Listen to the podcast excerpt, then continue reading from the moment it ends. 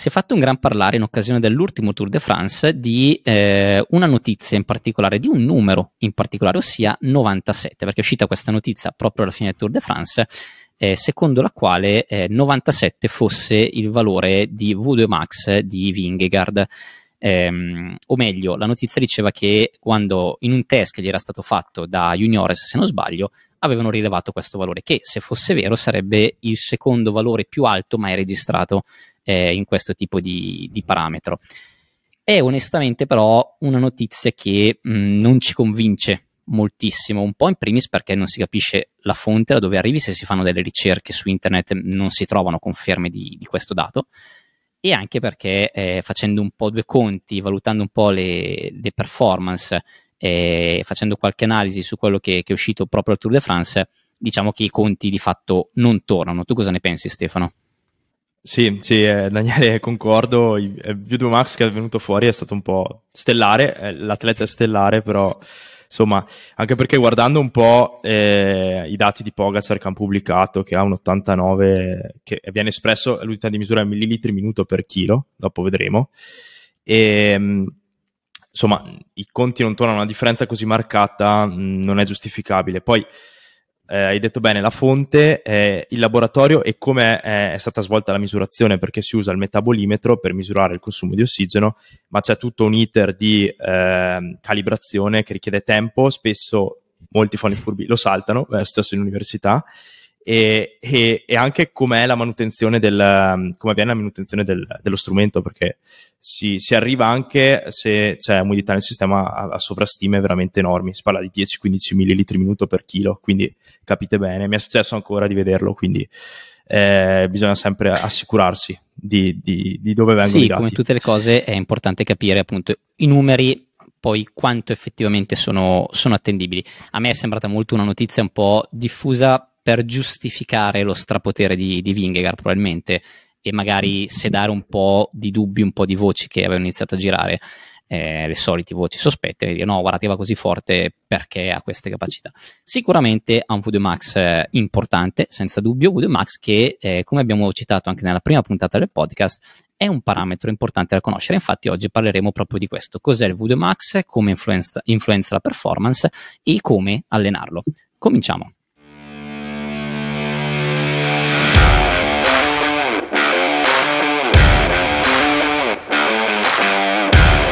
Preparazione atletica, nutrizione e biomeccanica.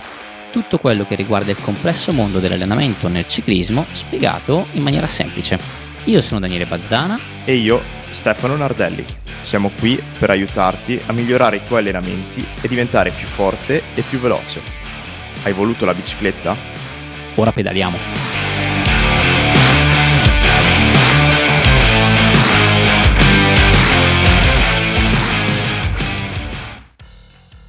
V2 Max che come abbiamo visto anche nella prima puntata è uno dei fattori più importanti che determinano la performance negli sport di endurance e quindi ovviamente anche nel ciclismo. Cos'è il V2 Max? È il massimo volume di ossigeno che il nostro corpo riesce a consumare. Eh, quindi eh, di fatto più ossigeno eh, riusciamo a utilizzare, più energia produciamo tramite il metabolismo aerobico. E avevamo già fatto questo esempio un po' come eh, la cilindrata del motore di un'automobile eh, più è alta la cilindrata, più potenzialmente possiamo produrre energia, quindi rappresenta di fatto la massima potenza aerobica. Eh, e quindi capiamo subito perché può essere così importante negli sport di endurance. Eh, l'apporto aerobico è senza dubbio fondamentale, è la grossa parte di quello che, che viene prodotto. Eh, quindi più alto è il VD max, potenzialmente più possiamo produrre, produrre potenza. Eh, quindi che benefici ci dà allenare il VO2 Max, che benefici ci può dare eh, migliorare questa caratteristica. Lo andiamo adesso eh, a vedere, però prima Stefano magari eh, ci spieghi un po' più a livello scientifico come funziona questo VO2 Max. Sì, assolutamente. Allora, parlando di eh, a livello fisiologico, eh, quindi un po' più nel dettaglio, ma ovviamente stiamo molto molto generalisti perché eh, insomma è un argomento complesso. E è ben descritto ciò che determina il Biodomax dalla legge di Fick, che è, nota soprattutto a chi studia la materia. La legge di Fick è semplicemente, ci dice cosa eh, determina il Biodomax, quindi eh, è un prodotto tra quello che è una componente centrale, in particolare il cuore come pompa che trasporta eh, sangue, quindi ossigeno, e una componente periferica che è la capacità di questo ossigeno trasportato dal sangue di assorbirlo e utilizzarlo per produrre energia. E viene detta anche differenza arterovenosa perché, perché di quanto ossigeno mi entra nel muscolo, quindi nelle cellule, eccetera, quanto poi ne esce. Se la differenza è maggiore, maggiore è la differenza, più capacità estrattiva ho, quindi più ossigeno riesco a utilizzare. È la componente periferica. Componente centrale invece è più legata al cuore come pompa, quindi il sangue che riesce a trasportare al minuto. È determinato dalla gittata sistolica, quindi quanto volume di sangue che contiene ossigeno riesco a pompare a ogni pulsazione e a quanta frequenza riesco a pomparlo. Quindi quest- quanto frequente è questo, avviene questo processo, che è la frequenza cardiaca. Biodomax sappiamo che eh, con l'età tende a diminuire dopo 18-20 anni, ma perché? Perché la frequenza cardiaca a sua volta tende a diminuire e quindi ha un'influenza dato che dal prodotto eh, della legge di Fick. E allo stesso tempo, componente centrale è la maggior limitante del VO2 max. Cosa vuol dire? Che eh, se io svolgo un esercizio, di solito arriva prima al 100% del potenziale la capacità di pompa del cuore rispetto alla capacità nostra di estrarre. Quindi se al 100% io sto pompando sangue, quindi porto ossigeno, e la componente periferica, quindi quella che estrae, arriva magari a un 80-90%, ma ciò che arriva al limite è sempre la componente centrale. Quindi questo è da tenere in considerazione. Ok, quindi possiamo, potremmo distinguere eh, due cose principali. Eh, il VDMAX dipende da, dalla nostra efficienza a portare l'ossigeno ai muscoli e dall'efficienza poi di utilizzare che i muscoli hanno di utilizzare questo ossigeno, un po' come se torniamo eh, alla metafora del motore dell'automobile, eh, dipende quanto forte l'auto da come riusciamo a portare il carburante al motore e da poi questo motore come riesce a sfruttare il carburante che gli viene dato. Eh, V2 Max che eh, appunto tende a calare con l'età è un fattore è soprattutto dipendente da fattori genetici in primis, però ha comunque una certa percentuale di allenabilità. Diciamo che soggetti poco allenati eh, sono in grado di arrivare anche a migliorare del 20-25% il proprio VO2 max. Ovviamente, se siete già atleti di un certo livello, con già un background importante, il vostro margine di miglioramento sarà sicuramente eh, minore, però è comunque una cosa che si può allenare anche perché distinguiamo anche un conto migliorare il fattore, il valore fisiologico del VO2 max, un conto migliorare la potenza a cui noi esprimiamo il nostro VO2 max, quindi quello che poi effettivamente andiamo a rendere sulla bici, che sicuramente ha dei margini di lavoro senza dubbio più ampi. Quindi eh, anche se è una cosa principalmente genetica, vale la pena sicuramente lavorarci, vale sicuramente la pena eh, cercare di allenarlo. Per allenarlo, direi prima bisogna testarlo eh, come tutte le cose, se non misuriamo qualcosa non la possiamo migliorare, uno dei, dei più antichi principi eh, fondamentali probabilmente nell'allenamento. Eh, test del VO2 Max, lo accenniamo brevemente, in realtà è molto semplice mh, e allo stesso tempo un po' complicato, nel senso va fatto presso il laboratorio, presso un laboratorio che sia attrezzato per, eh, per rilevare il VO2 Max perché si fa con un test incrementale utilizzando un metabolimetro che va quindi a misurare il consumo di ossigeno nel test incrementale l'intensità appunto aumenta, aumenta, aumenta fin quando si eh, rileva che il consumo di ossigeno dell'atleta non aumenta più eh, e quindi siamo arrivati veramente al, al, limite di questo valore e lì scopriamo qual è la nostra capacità. È un test, mh, mm, eh, dimmi un po' Stefano cosa ne pensi tu, che io in realtà di solito sconsiglio agli atleti meno esperti perché eh, in realtà eh, per chi magari eh, non ha una grossa esperienza, può essere un neofita, è anche in realtà difficile portare il proprio corpo a raggiungere davvero il proprio massimo consumo di ossigeno. Cioè, quando siete al vostro VD max siete davvero a tutta, fondamentalmente, come si dice, vuol dire che il fisio sta davvero spingendo il suo massimo eh, e c'è chi magari non, non, è neanche in grado, non riuscirebbe a portare il suo corpo a questo livello. Eh, sicuramente già più attendibile, già più utile in atleti di medio-alto livello. Eh, no, sì, assolutamente, soprattutto in atleti, in atleti, non chiamiamoli neanche atleti, magari persone veramente che sono a, agli albori e di sicuro è, è, meno efficace, ecco, nel senso che è più difficile raggiungere il massimo, sicuramente. Poi il test, tra l'altro, deve essere anche breve, a volte si fanno test da mezz'ora, ma in realtà per calcolare il VO2 max reale di solito i test da, da linee guida anche sono da, dagli 8 ai 12 minuti, quindi dipende un po', quindi si fa una rampa in base anche al livello dell'atleta. E ecco, quindi sicuramente eh, concordo su questo. Abbiamo detto il test serve per valutare e poi da lì l'obiettivo è andare ad allenare la capacità. Eh, per allenare il VO2 max eh, anche lì ci ricolleghiamo un po' al discorso di prima, abbiamo detto che eh, dipende principalmente da due fasi, dal portare l'energia ai muscoli e dallo sfruttare l'ossigeno, sfruttare l'energia da parte di questi muscoli. Eh, e quindi anche qui si divide l'allenamento. Possiamo allenare in diversi modi. Il V2 Max ci possono essere tantissimi protocolli di, di, di allenamenti specifici.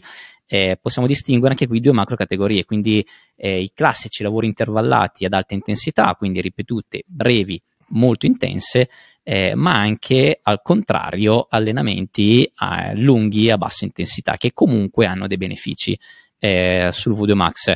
Eh, qui si va un po' a dividere, quindi quello diciamo prima, eh, benefici sulla componente centrale, benefici sulla componente eh, periferica. Cosa ne pensi Stefano? Sì, assolutamente. Da aggiungere anche che comunque non si lavora per compartimenti stagni, nel senso che comunque anche gli intervallati vanno a migliorare un po' la componente periferica e viceversa. In particolare, eh, questo magari non succede tanto, succede meno su atleti di alto livello, succede di più eh, maggiormente su atleti di alto livello quando andiamo a lavorare sulla componente centrale attraverso la bassa intensità, perché sicuramente lo stimolo maggiore si dà a livello periferico con la bassa intensità, eh, però a lungo termine abbiamo anche un adattamento strutturale perché comunque al 60% dell'intensità di VO2 max in watt, abbiamo già un quasi plateau della gittata sistolica, quindi quanto sangue riusciamo a pompare e portare ai muscoli e quindi ossigeno. Quindi già an- an- che è 60% vuol dire andare sotto soglia, molto sotto soglia, quindi a intensità sotto massimale, e quindi bassa intensità. Quindi già lavorando a questa intensità abbiamo una forte stimolazione della gittata sistolica e in realtà in atleti di alto livello aumenta anche con l'aumentare dell'intensità, però in maniera non eh, lineare come eh, fino a questa intensità. E per cui abbiamo a lungo termine sicuramente dei vantaggi anche a livello strutturale del cuore, quindi la capacità di dilatarsi per pompare sangue. E, ma in linea generale si differenzia molto tra, eh, cioè si, si, crea questo polo, cioè eh, adattamenti periferici tendenzialmente bassa intensità, quindi capacità estrattiva del muscolo, adattamenti centrali quindi capacità di pompa del cuore intervallato. Perfetto, questo direi che è importante anche eh, per quelli che a volte pensano quando sto andando piano o se non sto facendo delle ripetute intense eh, non mi sto allenando, non sto facendo niente, non avrò dei benefici o eh, quando faccio allenamenti a un'intensità media eh, bassa fondamentalmente eh, sto allenando solo il fondo tra virgolette e non sto avendo dei benefici eh, alle, per le mie capacità ad alta intensità.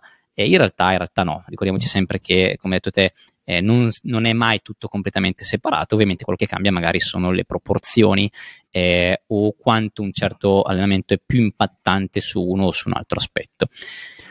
Allenamenti... Sì, il problema spesso, scusa Daniele, è che noi ragioniamo per zone, eh, sì. le classiche sette zone, cinque zone, in realtà la fisiologia non ragiona per zone e di conseguenza non ci sono questi come hai detto bene, eh, compartimenti stagni che eh, se valichiamo un confine andiamo a fare tutt'altro, quindi questa è una cosa da tenere presente che molti pre- non tengono in considerazione, diciamo.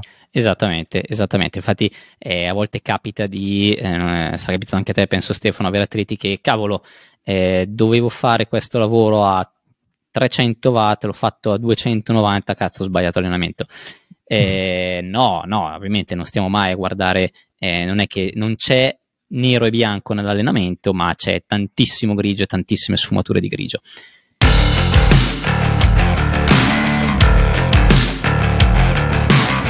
Vuoi allenarti insieme a noi o avere maggiori informazioni sui nostri servizi?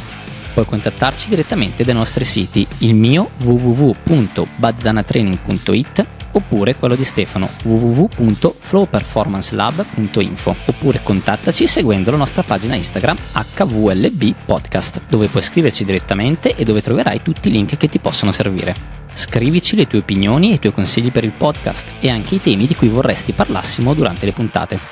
Non limitarti ad ascoltarci, ma pedala insieme a noi.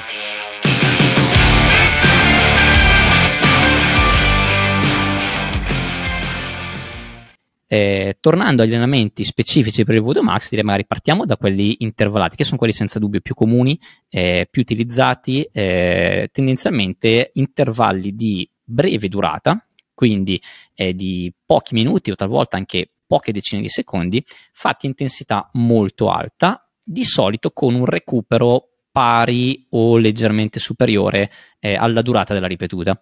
È un classico esempio di un uno dei più comuni allenamenti fatti per il VO2 Max è magari il classico 5x5, 5 ripetute da 5 minuti eh, a intensità pari alla potenza che corrisponde al nostro VO2 Max con un recupero di 5 minuti anche lì.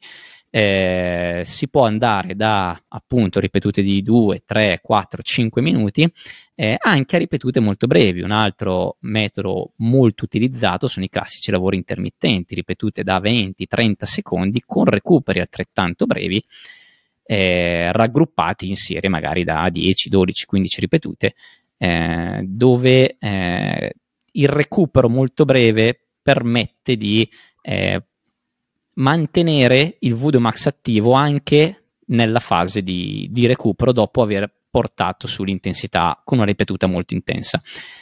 Facciamo un esempio pratico, eh, oltre al 5x5, ad esempio, eh, un allenamento che io propongo spesso è appunto il classico intermittente 30-30, 30 secondi eh, alta intensità, intensità sicuramente oltre la soglia anaerobica per chi magari utilizza l'FTP come riferimento, potremmo parlare di un 125-130% eh, dell'FTP, 30 eh, secondi di ripetuta, 30 secondi di recupero per 10, 12, 15 volte, quello poi dipende anche dalle, dalle capacità dell'atleta, per 2, 3, magari anche 4 serie nello stesso allenamento.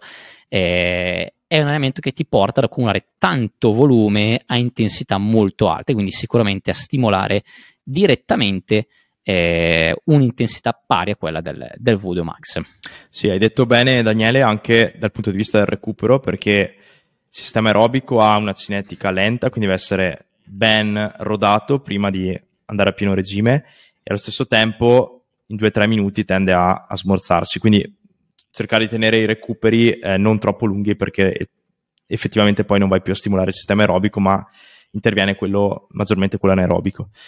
E poi sicuramente, eh, come abbiamo già eh, detto prima, un altro modo per allenare il VO2 Max, quindi lavorando sulla componente periferica e in parte anche centrale, è quello allenamenti a bassa intensità, quindi per cosa si intende per, per bassa intensità? Semplicemente chiamiamola Z2 per stare alla moda, insomma, come ultimamente si sente.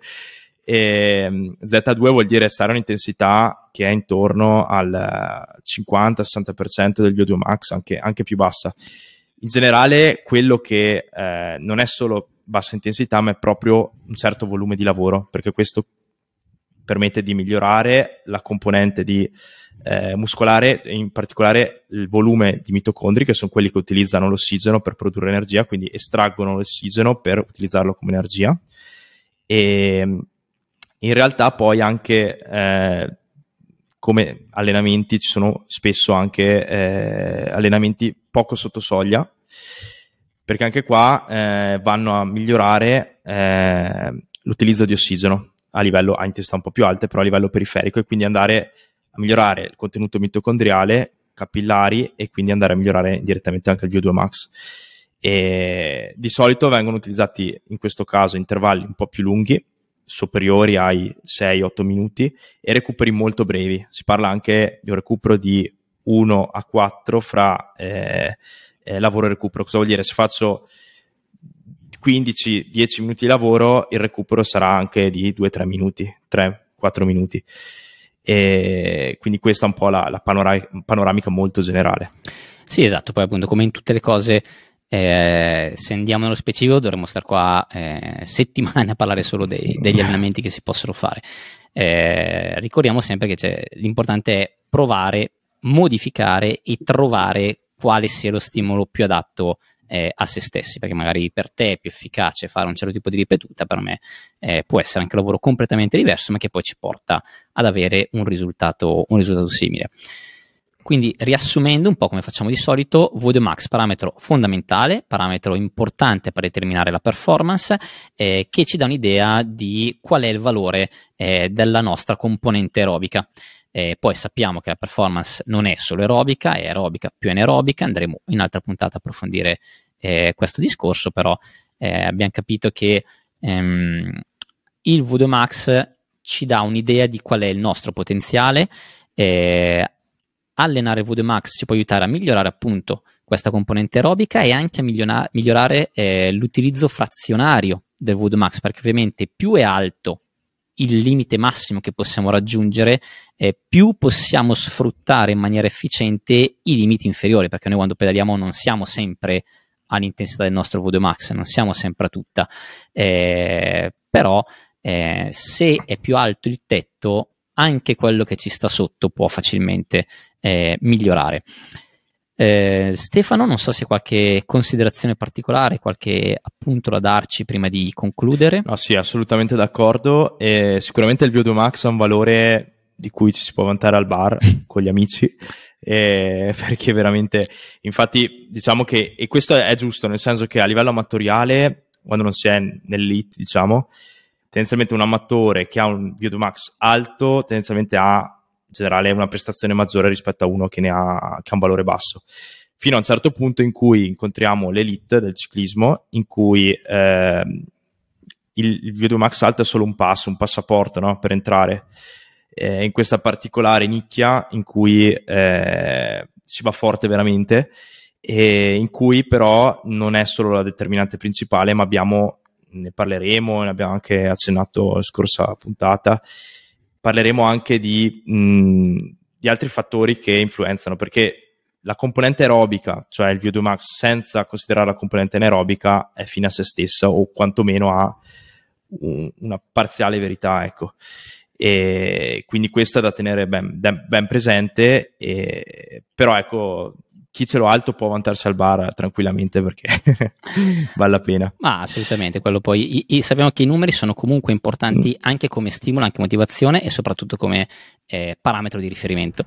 Eh, conoscere se stessi in maniera completa, in maniera più approfondita, ci permette poi di, di gestirci di conseguenza e di migliorare la qualità di, di quello che facciamo fondamentalmente. Eh, direi che siamo arrivati alla conclusione di questa puntata sul Voodoo Max. Speriamo di avervi dato un po' di nozioni che vi possono essere utili per eh, migliorare la qualità dei vostri allenamenti. Vi ringraziamo per averci ascoltati. Bazza, hai voluto la bicicletta? Pedala.